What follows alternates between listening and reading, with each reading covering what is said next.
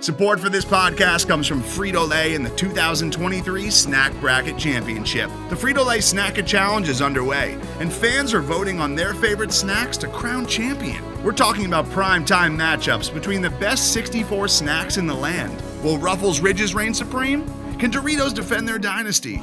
Or will Smartfood use their smarts for a surprise upset? Only you can decide. Get in on all the action for a chance to win up to $1,000 or a year's worth of snacks. Let your snacks be heard. Just go to fritolaysnacket.sbnation.com to vote and enter for a chance to win. No purchase necessary. Sweepstakes ends April 3rd, 2023. Void where prohibited. Year's worth of snacks awarded in the form of 52 coupons, each good for one bag of chips. See official rules at fritolaysnacket.sbnation.com.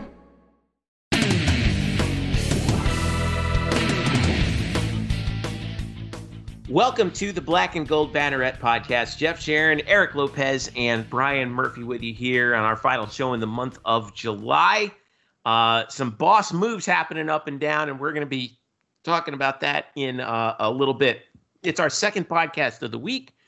Uh, if you haven't yet, make sure you listen to the episode before this, where Eric and I speak with the great Michelle Akers about her time at UCF and with the U.S. Women's National Team and um, various other topics. One of the best interviews ever um, in the history of this podcast. I have absolutely no problem saying that.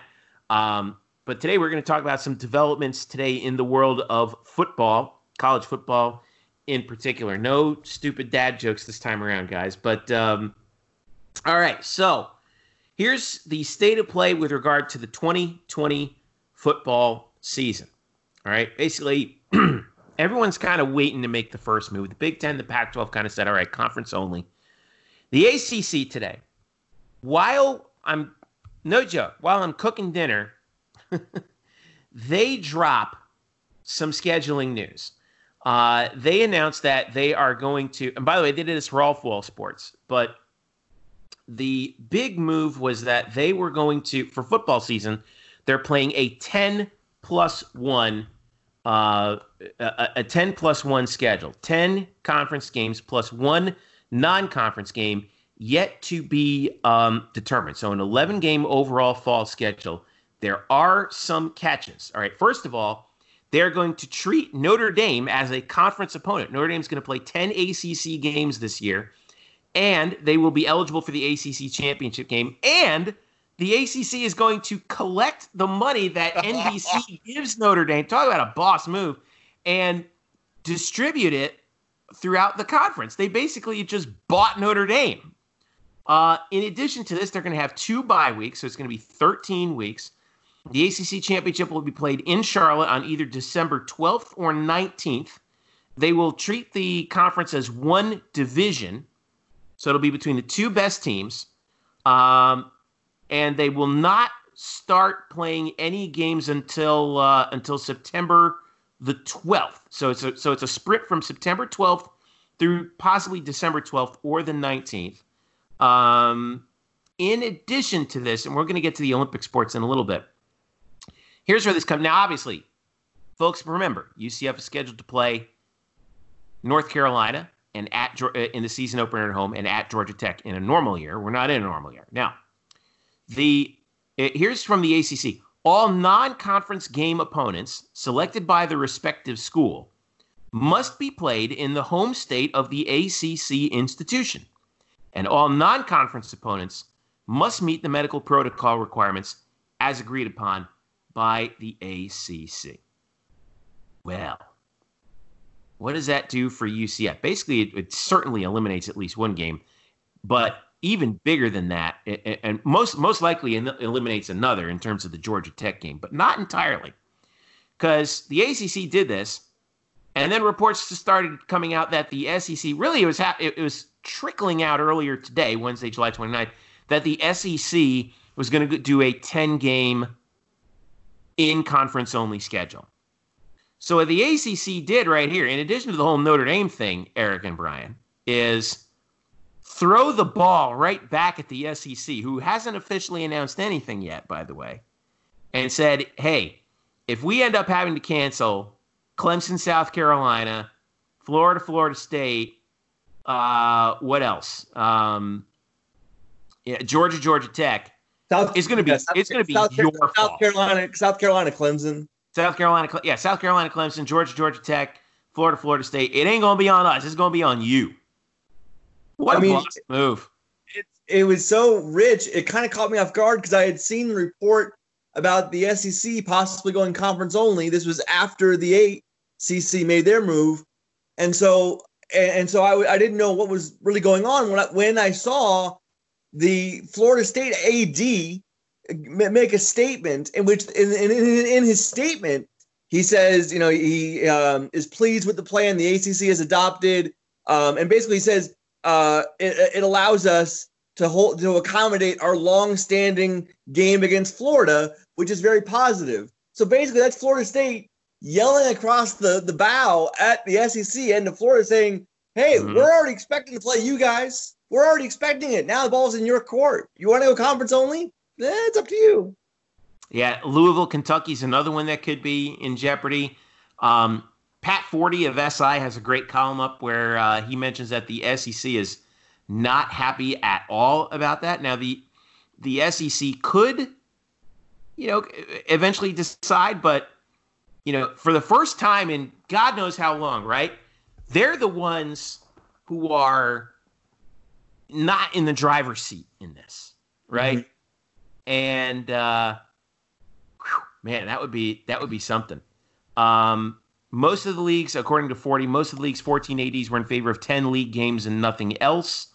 Um, the final, uh, it, it, could be the final uh, genius maneuver. Again, this is Forde speaking uh, was leaving that 11th game open ended. It could be canceled easily with blood on the hands of the SEC, of course, or schools have the option of an 11th game with another opponent on ground rules of the ACC's choosing. Among previously scheduled games, it could still work out if the SEC chooses not to play ball. Clemson, Citadel, Louisville, Western Kentucky, a bunch of FC, a bunch of FCS games, and then of course Liberty or whatever. But um, here's our next question: it, obviously UCF North Carolina not going to happen because of the date of the game. Um, and the lo- and the location of the game. And the and the location of the game. Right. The Georgia Tech game uh, is I would I would I would say hanging on by a very very thin thread. Mm-hmm. Um, but at least it's not a no just yet. Uh, but what what's the likelihood you would pin on that, Murph? This is the this is like the the Jim Carrey Dumb and Dumber. So you're telling me there's a chance? Telling me there's a chance. it's exa- that's exactly what this is. I mean, if if the SEC goes, and by the way, I've written about this for the site. So if you want to yes. read uh, about it, it's up there right now about how this what the ACC has done today, how that impacts UCF schedule.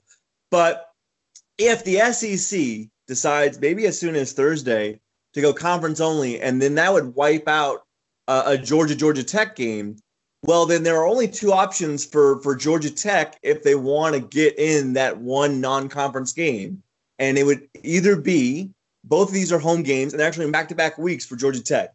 One would be against Gardner Webb, which is an FCS school, and one would be against UCF. And I mean, look, if you're our old ASUN rivals, Gardner Webb. Right? Sure. if you're a UCF fan and you you you look at those two options, you go like, why wouldn't they want to play us? It's a much better matchup. It's kind of marquee. Um, but the the fact is, and I know I have the support of at least I know Eric on this point is that Georgia Tech wants to win games, as as everybody does. And so if they had to pick one, uh, I think they would take the one against the FCS team that hasn't had a winning record since 2013 over the team that has had uh, two undefeated regular seasons in the, the past two years and might beat them in their own backyard. Uh, I think they would. So yeah, I think they would. They would uh, not do that. Not try to fiddle with that risk and go with the safe bet Gardner Webb, and thus putting the uh, putting the UCF uh, Georgia Tech game once again, putting it underground. Boy, we've had North Car- we had a North Carolina game canceled because of a hurricane. We had a Georgia Tech game canceled because of a hurricane. Now we're going to have them both canceled again because of a pandemic.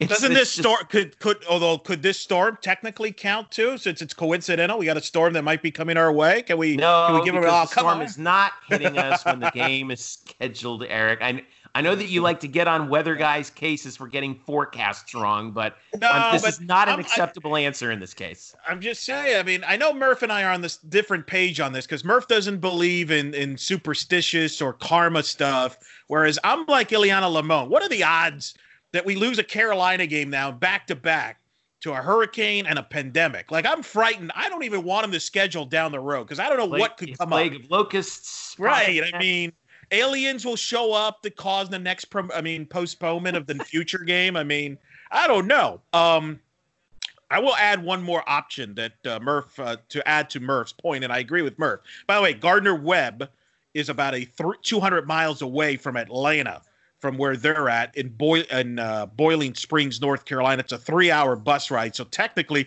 you could argue that Gardner Webb act- geography makes more sense to play than UCF busing eight hours or whatever they would do. Um, but yes, if you're Geoff Collins, you take the now the other option, and this is all assuming they even play the non-conference game because I'm I think this is a leverage move. Either they're going to play Georgia or they're not going to play anybody. That's my thought on that. But if they did play somebody, they could always buy somebody else out. If Gardner Webb turns them down, they might try to get a Georgia State if if they had to.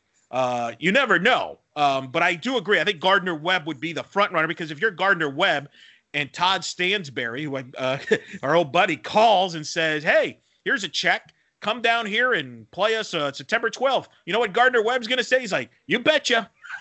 We're in. Where do we sign?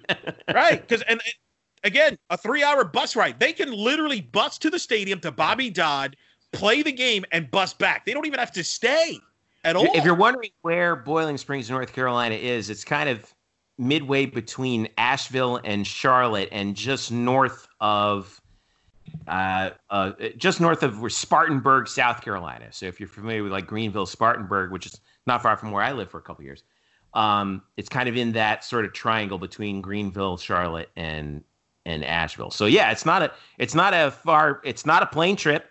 It's a bus ride down 85.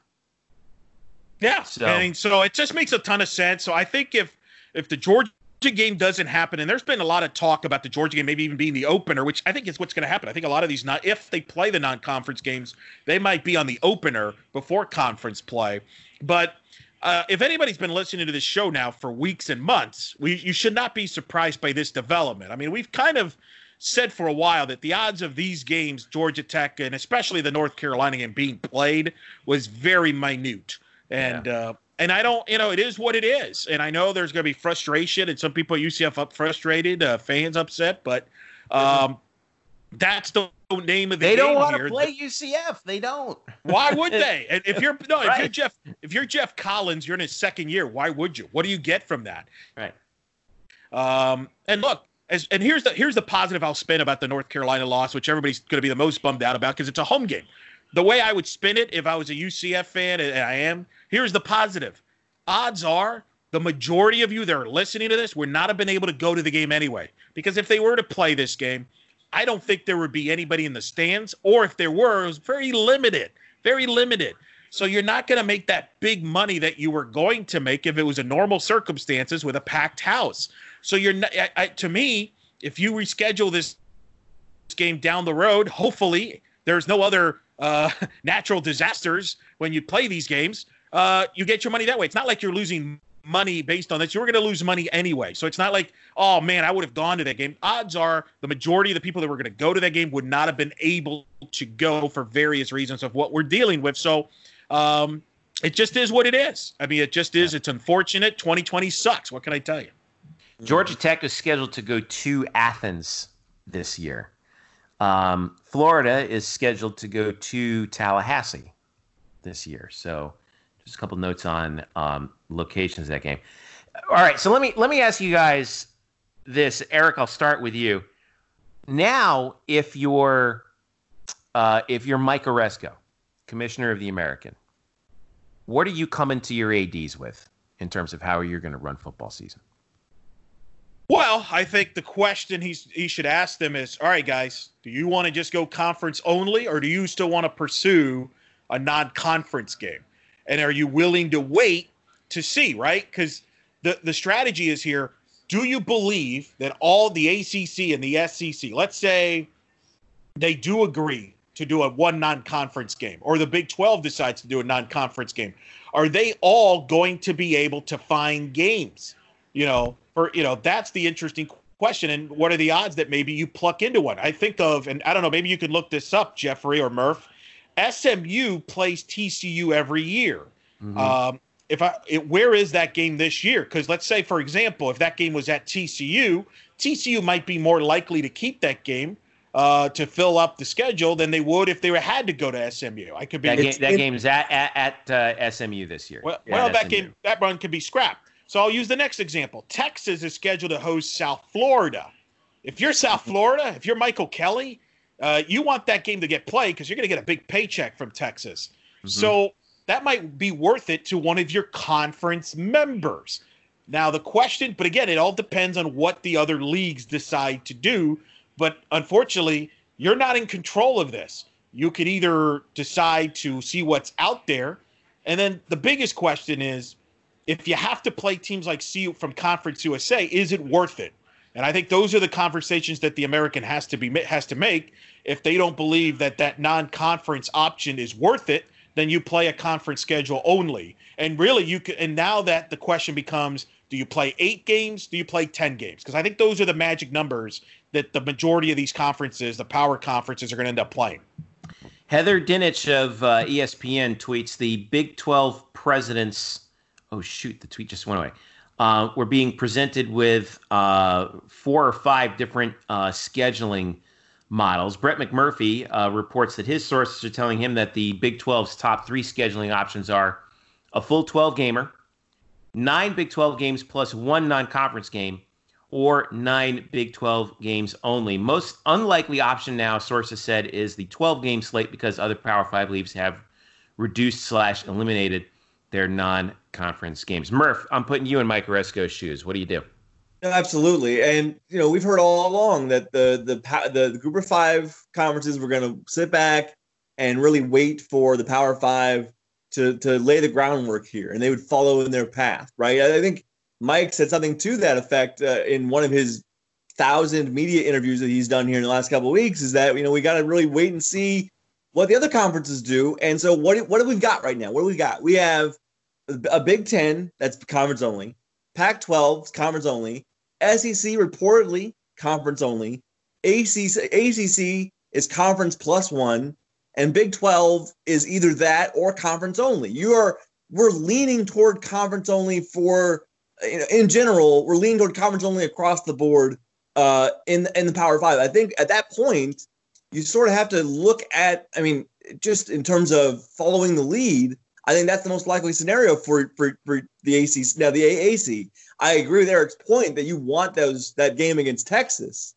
Um, you know, for for for sake of uh, what UCF has, they have only one conference, uh, one non-conference game left on their schedule. If you take away North Carolina and Georgia Tech, don't forget they lost the uh, FAMU game a while back when their conference shut down sports for the fall. That's only against FIU. Um, but if but if you have if you take away that game, then you would you would start your season on the 24th and just roll through um, I believe an eight game conference schedule. And just like just just looking at what every other conference is kind of doing and what they're sort of siding with, I think that's the most likely that's the most likely bet is we just go conference only because it seems like at least three of the five are, are going in that direction, if not more. We'll see what the Big 12 does. Well, well, well, here the question that again Mike Aresco has to ask, and all these ads have to figure out is if the Power Five, if the ACC, SEC, even if they decide to play non-conference, shut you out, which is a possibility. Let's let's just call it for what it is. It wouldn't shock anybody if the American and the rest of the leagues are shut out from these big leagues if that's what it, it happens. Um, is a UCF home game against FIU worth anything? Is it? Does mm-hmm. it? Can you get some revenue, i.e., uh, television, i.e., do you have some limited, you know, fan participation, maybe sponsorship? It, it, what is it worth? Is it worth playing that FIU game or adding an FAU hypothetically or somebody like that? Or uh, if you think you can build up a marquee game, is there is there a reason to make some money out of it? Right? that's the question. And I don't have the answer to that, so I'm not going to say no, they shouldn't do it, or yes, they should play the FIU game because I don't know the answer to that question. Only Danny White, the American Conference, and probably that four-letter network know the answer to that. Is is there money to be made by a UCF or a USF or a Houston playing a non-conference game, even if it's not necessarily a big-time program? Hmm. I know that in terms of logistics, when you look at the American as a whole, UConn's gone. So there's 11 schools. So that works out very nicely in playing a 10 game schedule, right? But, um, and by the, oh, by the way, if you're UConn, man, oh, good luck. These independent, good luck. Cause these independent schools, they are going to have nothing, nothing with, with Notre Dame j- jumping ship on them and basically joining the ACC for a year. Right. UMass, well, UConn, forget it. Well, no, and here's the thing: there's rumors that BYU might be working on a similar deal. And again, by the way, I want to make a preference. We are recording this on Wednesday night. Yes. Uh, so things may At change 10, 22 p.m. Eastern yeah. time. Things yes. might be changing right so, now for all we so, know. So please don't tweet at Murph saying, "What are you guys talking about? Did you not just see what happened?" No, we may not. We were recording. Okay, I'm sorry. Um, Murph has a life, and we have to work around his schedule. So, um, but um, you know, I've heard where BYU is in talks about maybe having a similar deal what Notre Dame has with the ACC with the Mountain West, just to fill up games that they've lost. Wow. Uh, so that everybody's making moves, and yeah, nobody's going to add UConn right away. Uh, so they could be uh, they could be finito. they might be done for right. You know, hey, maybe they could start the Big East up again. Who knows? Package uh, deal with UMass, right? right. So it's just such an interesting situation with all these programs and trying to find survival in a lot of ways. So I, I think that's what it comes down to. It, it, real quick, you mentioned the conference schedule. You're right. I think what would happen uh, if the American decides to go conference only, there are two options they can do. They can keep it. What is it? Eight conference games that we currently play. Is that right? Yep. yep. So they could keep it the way it is. Just adjust the dates. Or if you go to ten, you're basically adding the two teams that you weren't scheduled to play. So for UCF, for example, that would mean that SMU and Navy would get added to the schedule, which all of a sudden makes that UCF schedule a lot harder. Right, but at the same time, it also evens out everybody's schedule too. Oh, I agree. I agree. Because everyone saying, plays everybody. So you can make, yes, can it, does, make, it does make it that much harder for UCF, but by the same token, it makes someone else's schedule easier. So sure. Uh, and one of them and one of them would have to be a home game. One would be a road game, which they would have to figure out. Yeah. In that case, by the way, it makes Navy schedule harder and SMU schedule harder. So, all right, uh, listen, we'll take a quick break and then we're going to speculate recklessly, which is Murph's favorite game. All right, stick around. I'll be right back. Today's episode is brought to you by Cars.com. With over 2 million vehicles and 50,000 more added every day, Cars.com will match you with the perfect car for you, your budget, your life, your style. And if you're ready to say goodbye to your current car, Cars.com will get you an instant offer to cash it in. Just start by entering your license plate and get matched with a local dealer who will write you the check. So whether you're looking to buy or sell, just go to Cars.com. It's magical. Welcome back. Jeff Sharon, Eric Lopez, Brian Murphy with you here on the Black and Gold Banneret podcast. Follow us at UCF underscore Banneret on Twitter, Facebook.com slash Black and Gold Banneret, and of course, Black and Gold Banneret.com. We are SB Nation's home for your UCF Knights. We got a lot more things to talk about also on the site this uh, week, including our debut of a new daily link. We call we call them link dumps, but I don't like calling them that. We're calling it the newsletter newsletter with a K by Jeremy Brenner. Every day, he's going to find a few links from around the world of sports, UCF adjacent and otherwise. That'll be uh, that should be of interest to you, and make sure you uh, you can make sure you uh, log on to that and take a look at it every day. We'll have a little something for you uh, every day on that. Of course, uh, we have our uh, latest interview podcast with Michelle Akers, which was phenomenal that we did earlier this week. Uh, we have our UCF 250 that's continuing with our head coaches. Brian's got some baseball news about adding uh, baseball adding Kenny Sirwa, a 2020 All American, to the roster. Hopefully, we have baseball this spring. That would be nice. Mm-hmm. Uh, lots, lots to talk about. All right. So now back to what we were talking about with the conferences. All right. I'm going to well, let's engage in Brian Murphy's favorite game of speculating record. Yeah. Let me let me go get the whiskey. Go get it. Go get it. All right. Um, you don't have it at your side already? I thought you always It's did. right in front of me, Jeff. Uh, I'm looking right at it. I I ne- never say. leaves my sight. I was going to say, yeah. You don't have to. You, you don't have to. You don't have to go He anywhere. was to get that. saving it for our special for the uh, whenever they announce the fall, the fate of fall sports championships. But L- let's um so so it looks like right now these the power five leagues are aiming for a t- basically 10 game all aside from the acc which we just talked about 10 game conference only schedules. Gentlemen is this a test run for a potential fourth division split off from the ncaa with the power five conferences where you have uh, where they just play in their own regions and um, and then at the end they'll have a they'll have a you know I don't know eight eight or ten team mega playoff uh, and they will just leave the non A5 conferences in the dust. Is this is this turning out to be a trial run for that? I mean, I feel like you should go first since I know you have very ardent opinions on what you just said. What, you, want me to answer my own question first? Is that Eric I- I- Lopez? I'm is wait, wait, wait. Is I think I think we're that getting ahead.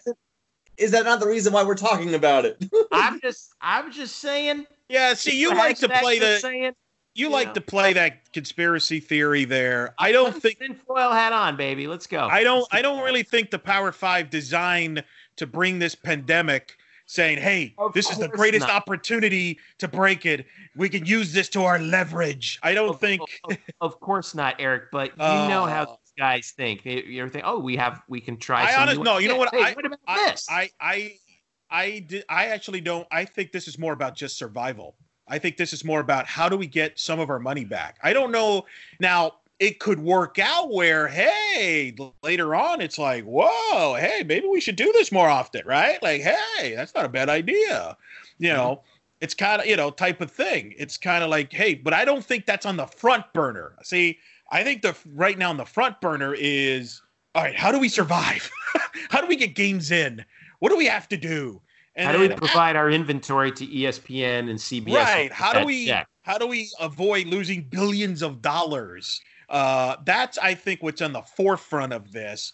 And look there's no guarantee this is going to work we still don't know if they're going to i mean we could talk about this and it's fun to speculate but i will sound like murph i'm because i'm this would have been murph's i feel like this would have been brian's answer to this it's this may not even they may not even get to play these games we don't know so Right. I, if they don't play then they didn't really accomplish anything outside of this I do think what we said earlier in the show. I think the Notre Dame ACC relationship is significant because if if you would have told a Notre Dame fan or somebody like five years ago, ten years ago, hey, Notre Dame's going to be playing in the ACC conference in 2020, they would have said you're crazy. And I do think the fact that they have worked out a business relationship there, and if you're Notre Dame, you're going to try this out. And you're gonna and if you like it and if your players like it and if the recruits like it because you're playing for conference championships and all of a sudden it's not just boom or bust on the playoff i could see notre dame saying you know what? It's time. It's time that we join this conference so i do think that part that part i do agree with you could be a part of it but the, the other stuff i think is more on the back burner doesn't mean it won't happen because i kind of agree with you i think we're headed for that but I don't think that is the driving force behind this. I don't I don't I'm not that as much as a conspiracy guy as I am and I love conspiracies. I'm not going to go that far because I think the separation is going to happen naturally by some of these schools that won't be able to have a football program within the next couple of years. Way to talk me off the ledge there, Eric. Um, Murph, I think I know what you're going to say. Well, uh, what was it? I wasn't listening. yeah. What is, happening? No, I, I, I Eric, I, I yeah, uh, you've you've convinced me. Yeah, they're just trying to get through this year. I think everyone right now is just trying to figure out what what can keep us afloat so that we can hopefully get to the fall of 2021 and hopefully have things back Right. to some semblance of normal, have fans back in the stands, get back to what we're doing. I do know this. There's a there are a lot of force majeure clauses that are going to be exercised over the next uh, Right. I'm, I'm glad you bring that up. By the way, for those that are like, "Hey, we should sue them," it's save your. It's not going to happen. All right. You can't do that. No. Every contract has ways where, hey, if things unforeseen happen or a conference thing happens, like there's no case. So no, UCF's not going to sue North Carolina. They're not going to sue Georgia Tech. It's not in their best interest to sue. Everybody's in this bad situation. Everybody understands why this is happening, whether you like Everybody it or not. Everybody on Twitter thinks they're a lawyer. I got news right. for you. You're not. The only lawyer on t- Twitter I trust is Jim Hadaway. But anyway, go ahead. Wow. I don't know. I don't know, Jeff. I think everybody on Twitter thinks they're a doctor before they think they're a lawyer. Maybe well, they, they think they're that. They think they're that too. So yeah, well, there you go. There you go. So I mean, we'll see. I mean, look, it it, it is what it is. We're gonna have to see how this plays out. But we're for or again, we're forgetting the most important thing is are they even going to be able to play? Because what they're doing is they're trying to stall as much as possible. But I don't think any of these people really know if they're going to be able to get all these games in. And that's the other reason why they're do they're trying to have it where the conference are in control so they can have flexibility in scheduling. It's hard to do that when you have non-conference schedules. And I think that's why uh, you've seen, I think you see a lot of these non-conference games being eliminated. Yeah, I, I don't know. It's man, I, I, it what a time to see how these conferences really behave in the presence of one another. I, and and you know, like we talked about earlier with 40's column, you know, with the ACC making this move, man, John Swofford's retiring this year what a way to go out. Be, well, yeah. I mean, if he to pull off to pull this off, get some extra revenue, get Notre Dame to buy in, and if he somehow this means long term Notre Dame is a full time member, I mean that's yeah. huge because wow. Notre Dame helps the ACC brand in football, and by and it's a good partnership, and I think that's that's you know clutch to them. Nobody has asked this question because, for example, West Virginia's in the Big Twelve. It's funny, like we talk about how are they going to travel and play all these Big Twelve teams uh, so yeah. I hope to, uh, you know, you bring up what this could mean. I would not mind if we saw some of these conferences reevaluate some of their members. Like, I would like to see not only Notre Dame join the ACC, but imagine if the ACC goes to the Big 12 and says, or the SEC goes to the Big 12 and says, look, West Virginia makes no sense for your geography. We'll take them. You could take Missouri. Take Missouri back. we'll get West. Like, wouldn't how cool would it be if we did conference trades? Oh my Are they going to throw in throw in an extra draft pick? Yeah. Yeah. Or I would say or, I would or, say West I would say West Virginia more likely in the in the ace in an expanded ACC because of their relationship with all right, Syracuse. How about this? Pitt, how about this but. one? We'll we'll do like kind of what some of the TV uh, rights holders have been doing with some of their sports packages. The Big 12 goes to West Virginia and says, "Hey, uh, ACC's on the line. Feel free to talk to them. We'll look the other way. If you decide to leave, no hard feelings." West Virginia goes ACC. Big 12 opens up a spot for an American Conference member. Probably, huh? probably, probably not Texas. probably not at a Texas school. I'm thinking. Whoever, hell, get yeah, the bids but, going. See, uh, I knew we would. I knew we would end with Eric de- delving into conspiracy theories. All right, I, I wanted to before we go. I wanted to talk about their fall Olympic sports schedule because they actually did release this. I don't think the other conferences have released anything on the Olympic sports. Is that right, Eric? Yes, that's uh, at least not as specific as what the ACC did. Okay, so let's go over this. This is the fall Olympic sports only. Fall Olympic sports competition may begin Thursday, September 10th. This is from the ACC. Okay. Team sports will play a conference schedule that meets the NCAA minimum number of games field hockey, six, women's soccer, six, men's soccer, six, and volleyball, 10. Schools will continue to schedule regular season cross country competitions. That's the cross country sport at their own discretion. Uh, any additional games against conference opponents or non conference opponents are at the respective school's discretion, and all opponents must meet the ACC's medical standards. And the ACC link to their medical standards page also here on this um, page, which we'll include in uh, the description of the podcast.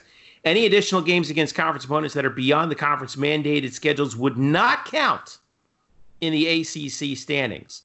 Um, they're they're holding the uh, championships in uh, ACC home venues predetermined. Uh, in North Carolina, for example, Duke is hosting the field hockey championship, Women's soccer will be in Cary, North Carolina, as will men's soccer. Uh, and there will be two days of competition, semifinal and final. Um, television selection made at a later date. This does not affect the winter sports, although uh, they did mention that uh, competition in some of the winter uh, Olympic sports that start early, like swimming and diving, uh, fencing, and everything, they're postponed until at least September 10th. Uh, fall competition in golf, tennis, rowing, lacrosse, softball, and baseball has been canceled. Golf and tennis continue to be eligible, and teams in all sports may continue to practice at their institution's discretion. Interesting. So you so let's spin this as a potential launching point for the Americans' Olympic sports.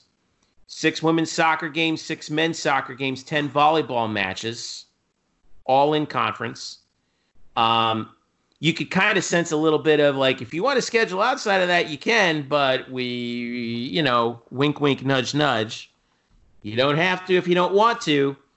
Um, do you foresee eric something similar to this happening with the olympic sports and the american? Well the question the first question that has to be asked this all could be moot if the ncaa decides by august 4th hey we're not going to host a championship so but have fun True. because at, at that Well, point, You could see You the know. NC I, I could see the ACC even if that does happen. You know, still hosting, still because soccer is such a big sport in the ACC and they have such big soccer programs, for example.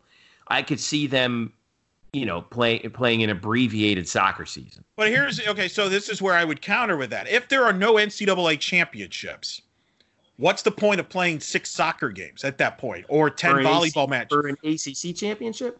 Whoopie doo. Great. So if I'm a coach, would you rather do that? Would you rather play a six to 10 game schedule with no champ- NCAA championships to play for? Or do you do what Arizona State swimming did and diving did and say, you know what? We're going to redshirt this year because I'd rather have our kids play a full year with a championship in the fall of 21. I'll spin this to UCF. If you're Todd Dagenais, Jeff, and you're given the option, okay, you could play an abbreviated 10 match 10 matches in volleyball. All right?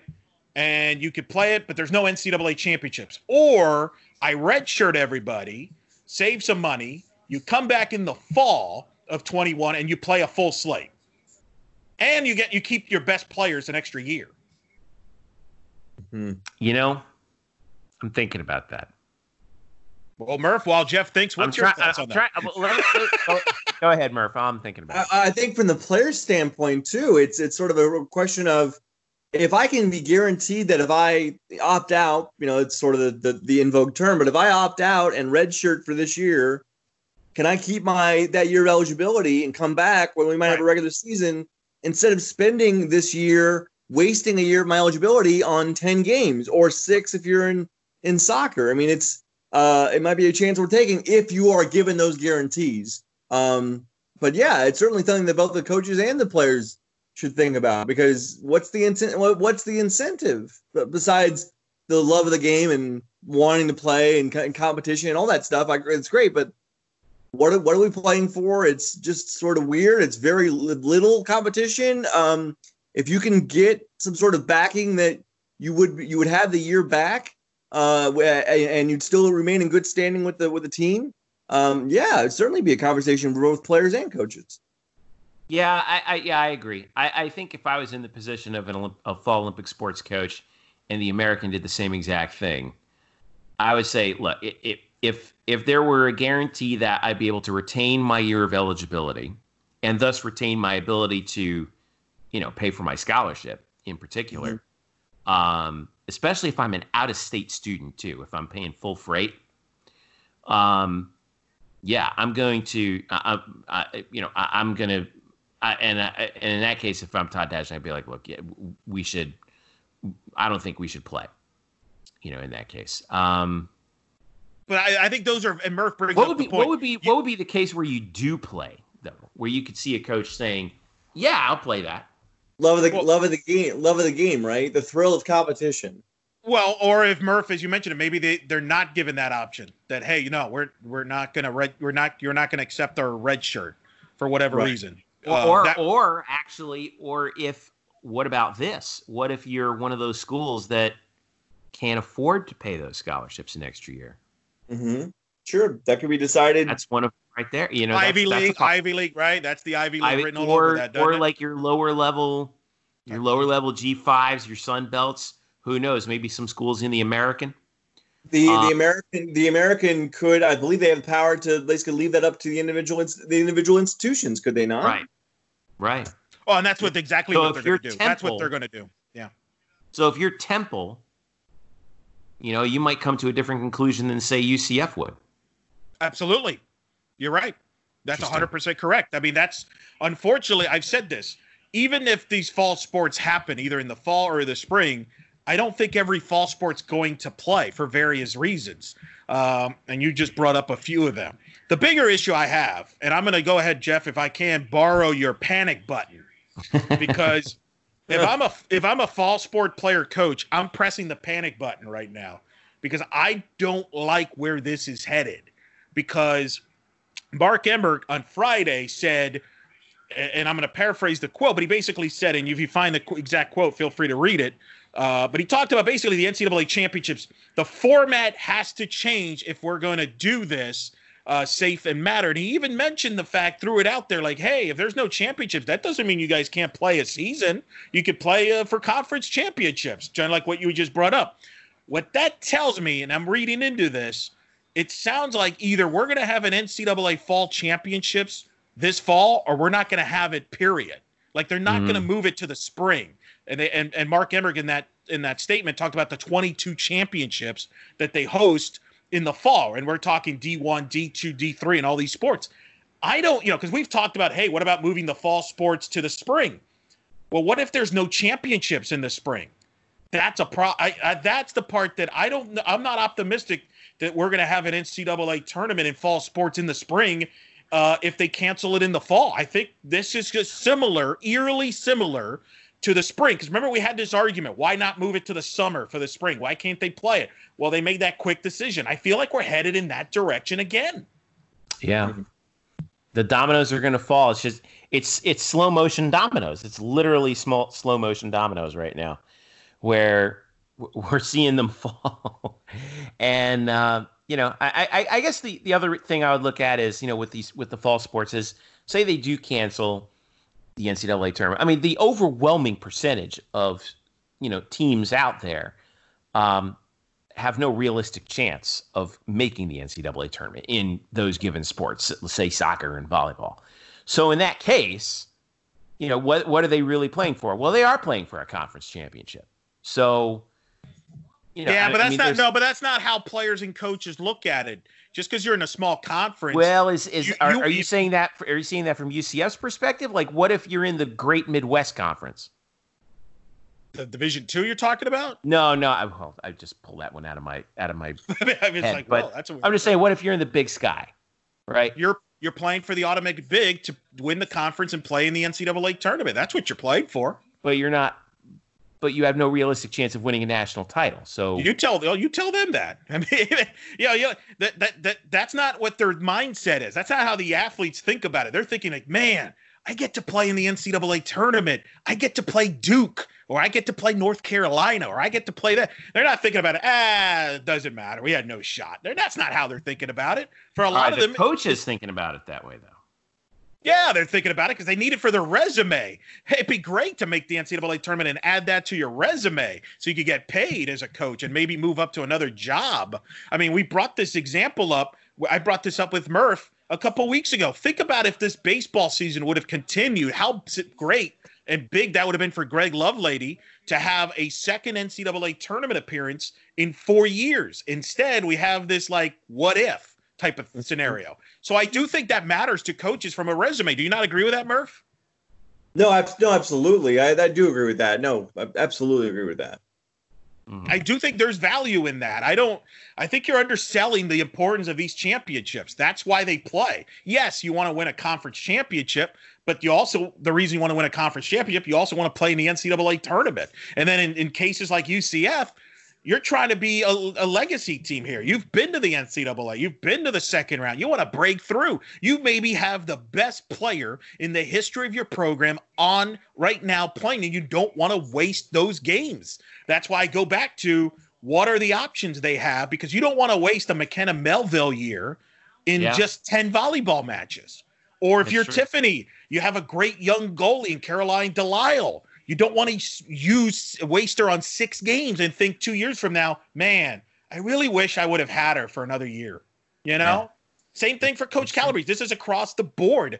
Uh, that's why I think Murph made a great point. Is if you're those coaches, you need to. They're gonna and they're obviously gonna have the players back, but you have to know all the specifics. Are, are we going to have an NCAA championship? I think it starts there. Do we have an NCAA championship this fall? Because that will be a, a rippling effect on what your decision is. If there is, then you probably will play the shortened season because there's no guarantees in the spring or next fall either. So, but if there's not an NCAA championship, then I think a lot of people have a lot of things to think about. Of course, the NCAA could do us all a favor and make a ruling on August the 4th, which we'll be waiting for. Well, the and, other thing is, and possibly be, moot the whole thing. That's next Tuesday, by the way. And by so the before way, before our next right. regular podcast. Yeah. Mm-hmm. And the other interesting thing is if they move forward with an NCAA championship, because this has also been discussed, we might have predetermined sites yep. instead of teams hosting to try to kind of go through this. I think you're going to see a completely different format in the NCAA tournament that we've seen recently. And I don't know if it's good or not, but that's one of the things I'm looking forward to seeing if they they move forward with the NCAA championships. Is what is that format and what is the criteria to get in? Do they shrink the tournament? Do they change the? I mean, that's there's going to be a lot of interesting questions uh, that coaches and players want to know here in in, in immediate future. Mm-hmm. All right, well, we'll be following that. We'll be following also what uh, what football does. Who knows? It could be a big news day uh, by the time you're listening to this. So make sure you follow us on Twitter, UCF underscore Banneret. Also follow Brian at Spokes underscore Murphy, Eric at Eric Lopez Elo, and myself at Jeff underscore Sharon. Uh, also follow us at facebook.com slash black and gold banneret. And of course, black and gold blackandgoldbanneret.com for all the latest on whether or not we're going to have any fall sports at all. Uh, if, if, sports at all are going to be a thing in the next six months, or if we're all going to have to find something else to do with our time. Um, Speaking of which, gentlemen, not to be too fatalistic about it, but uh, what is what what do we got coming up uh, this week? Eric, I know you got we've got your uh, top forty co- head coaches of all time coming up, right? We're heading into the 30s, is that correct, or the 40s, I should say? Uh, we got we released 40 to 31, so we'll move on into the 30 to 21 range as our staff kind of figures out some of those rankings. So that will be coming out as well as uh, we prepare. But let's also promote the fact, Jeffrey our exclusive our interview with Michelle Akers. Yes, extensive interview uh, on our Black Eagle Banner podcast. We encourage you to check that out. An hour and a half, basically, with uh, Michelle Akers, where we uh, go in depth on her UCF career, uh, her U.S. soccer career, on Coach Sahaydak. Very in depth interview that you won't hear anywhere else as far as Michelle Akers talking about as in depth about her UCF career and her career in general than we just did with her on her recent episode of the Black and Gold Banneret podcast. I encourage everybody to check that out. Murph, what do you got coming up this week? I don't know, Jeffrey. I don't know. I will say I just found out that Beau Taylor is scheduling now, thing, right? Well, there's always that. I mean, we're gonna have something by Tuesday. Well, you should have something by Tuesday. Although I guess I saw there was even a whisper that they could kick the can down the road even past Tuesday. So who knows? By the way, like, did you just were you were you, about to break some Murph bomb here on Beau Taylor? No, I mean it's not a Murph bomb. It's just a transaction. Uh, oh. By the way, everybody should realize that while, while all this is going on, with like you know what what what are the conferences going to do? What's the schedule going to look like? Like we're less than a, we're we're about a week away, a little more than a week away from UCF opening up padded practices training camp. Like that's how close we are to this. Supposedly. yes. Well, as of right now. Yeah. Uh, but uh, we'll see what happens uh, tomorrow, and we'll see if we make it through the weekend uh, alive, and then we'll come back on on Wednesday and and discuss. I will say I just saw that Beau Taylor is now back on the Indians. He's actually on the Indians active roster now oh. because uh, ah because uh, their their starting catcher in Cleveland uh, has a strained shoulder, so they need a new backup. So Beau Taylor, who's been on the Indians taxi squad, the three man taxi squad, he's now been he's been called up. So now we you have all four current, all four UCF alums who are who are among the 60 man player pools of their respective teams. All four of them are currently in the big leagues. Drew Butera is backing up in Colorado. I think he had. I think he played in one game. Yeah, he hit. Uh, three, went. I think he's hitting 333. I, he might have gotten. Yeah, he might have had a hit in there that one game he played in. Uh, Dan Winkler has has pitched one third of an inning, give up a run. Uh, you can do the math on what his ERA is. It's not great, but he's only pitched one third of an inning. Uh, Beau Taylor got to start tonight for the Indians. I think he went 0 for 3 with a strikeout. And Dylan Moore, uh, I, I, believe, only got into his first game yesterday, which would be Tuesday. And he's actually starting again tonight against the Angels. I just saw him get picked off at first base. Um, but what? But he is. But not he great is, news on the UCF baseball front. I mean, guys no, are playing. No, it's a rough start. I start. start. I start. I start small and I grow from there. Wait, that's out of context. the, the, the, the the the Dylan Moore last night, his first game of the year, he went two for four with a double, and then he let off with a he, he uh, had a single in his first at bat tonight against the Angels. The only hit of the, uh, I believe, the only hit for the Mariners so far. So hey, you know, Dylan Moore three for five on the year. Dylan, Dylan Moore, everybody. All right. So by the way, cre- by the way, credit to you, Murph. in the majors update uh, brought to you by Brian Murphy. Thank you. Right. Well, credit credit to you because you said you've been saying on multiple episodes here that being the catcher could pay off because of the situation that we're in where catchers are valuable that you use up a lot of catchers during the season and i think Beau's benefiting from that now as a result. Well you have to have at least one you have to have one catcher on your three-man taxi squad. So uh, and for a team like the indians that was only carrying three three catchers anyway among their 60 player 60 man player pool uh, bo was just one injury away from playing time and sure enough the injury came. And you know with a shoulder strain he, he could probably be on the active uh, 30 man or it's gonna become it's gonna become a 28 man roster soon but he could probably be on the active roster for a couple of weeks. All right. Now, there you go. So now two other UCF baseball notes real quick. You wrote about this, Murph, on the UCF baseball adding an All-American arm, and then over in our, our good friend Ben Lively, maybe his best start in his Korean uh, KBO career, which you got to see on uh, this past Saturday. Yeah, because I, I, I, you know, I, I didn't. I, I, wrestled with myself over whether or not I should continue to wake up uh, before dawn to watch Ben Lively in Korea now that actual like Major League Baseball is back. But I, I, I like it too much, and I'm still doing it. And Ben Lively did reward my uh, my early morning rise uh, a couple days ago. Uh, he pitched fantastic uh, in a game in which he uh, uh, struck out, I believe, eight over six innings. Um, just showed really good command of all his pitches. He's actually looked really. He actually he's actually looked really well, pretty good since coming back from his uh from his rib his rib muscle rupture, which was scary. But uh, no, he pitched well a couple days ago. And then yeah, as you mentioned, Eric, uh, UCF baseball added Kenny Serwa, who pitched the last few years at Southern Illinois University of Edwardsville uh, in the OVC. Say that again. Is that, is that the Salukis? No, no. This is Southern Illinois of Edwardsville. Oh, this is this is a this is not Southern Illinois. I, I was, uh, it's it's like it's like an off yeah, yeah. But uh, he's it was in, it's in the OV, in the Ohio Valley Conference. Uh, two years ago, in well, 2019, I should say, 2019, uh, he pitched only seven games. He started only seven games due to an injury. Still, he was good enough to make the uh, second team all conference. But really, 2020 is where he stood out. 2020, in just 27 innings, he struck out 42 batters and walked four guys. Uh, had an ERA of 1.33. Uh, D1 baseball ranked him among the top 20 junior pitchers in all of baseball. Uh, he's uh, he's among the uh, according to D1 baseball again. He's among one of the top 150 pitchers in the nation. And uh, even though he's a he's a redshirt junior, he'll be a grad transfer, immediately eligible for UCF, uh, and will likely try to slot in as one of the rotation options. We have Colton Gordon returning, but certainly with Trevor Holloway signing as a free agent in the draft and Joe Sheridan transferring to Notre Dame, there is space available in that rotation. So you've got Colton Gordon, uh, Hunter Patterson, the, the, the now sophomore who started a handful of games this past season, but then also AJ Jones, the the trans uh, another grad transfer that UCF brought in back in May. Serwa will uh, join join him as well, and then a couple of maybe long men uh, out of the bullpen who transitioned in the rotation. Zach Hunsaker, and I've heard even Jack Sinclair. Uh, Jack Sinclair was their eighth inning guy last year totally dominant in front of Jeffrey Hakinson. Really got over overshadowed a little bit because Hakinson was just so uh, magnificent that people kind of lost track of how good Sinclair was. But I've heard that they might try to stretch him out and put him in the rotation if you know if he if he works there. I would think they would love to keep him in maybe the, the back end of the bullpen and give themselves some security in the ninth inning. But uh, at least it gives UCF now, I'd say, five or six rotation options uh, in a position where they were lacking a couple months ago. All right.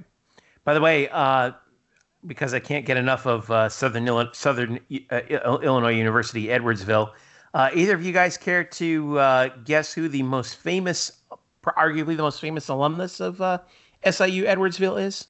He's a pro wrestler. Wait, wait. Are you gonna tell me his like pro wrestler name or his actual name? Is well, both. Uh, uh, I don't know. Seth Rollins from Iowa.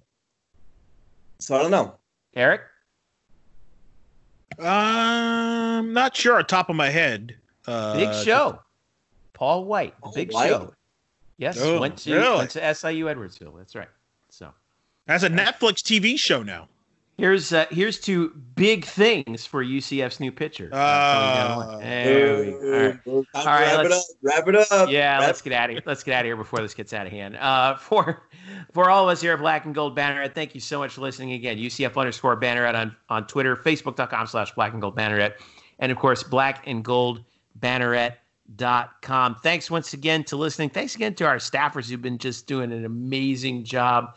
Uh, thanks to Danny Medina. Uh, thanks, uh, as always, to Jeremy Brenner for putting together the uh, the uh, the uh, uh, notebook that we've been putting together every day. He's just been the newsletter, Jeffrey. You newsletter. See, see, this is why Jeremy is better at branding than me because he can actually remember the dadgum uh, branding. Of course, thanks again also to Drew Glukov and um, and, Luke Saris, who's been who's been hanging around and and uh, and providing. We've been providing him some information. And he's been providing us some information. It's been great. Uh, and uh, yeah, it's just been it, has been I'll tell you a wild spring, a wild summer. But I'm so thankful to uh, all of you guys for um, for sticking through it and come and being creative and following things um, as professionally as I have. And I'm thankful to the fans too for just bearing with us, and uh, it's been great. Don't forget to listen to our interview with Michelle Akers. That was uh, uh, just that just came out earlier this week. Great interview. You don't want to miss it. Uh, as well as uh, make sure you subscribe to our podcast wherever fine podcasts are downloaded for free. For Eric Lopez and Brian Murphy, I'm Jeff Sharon. This has been the Black and Gold Banneret podcast. We will catch you later on in the week.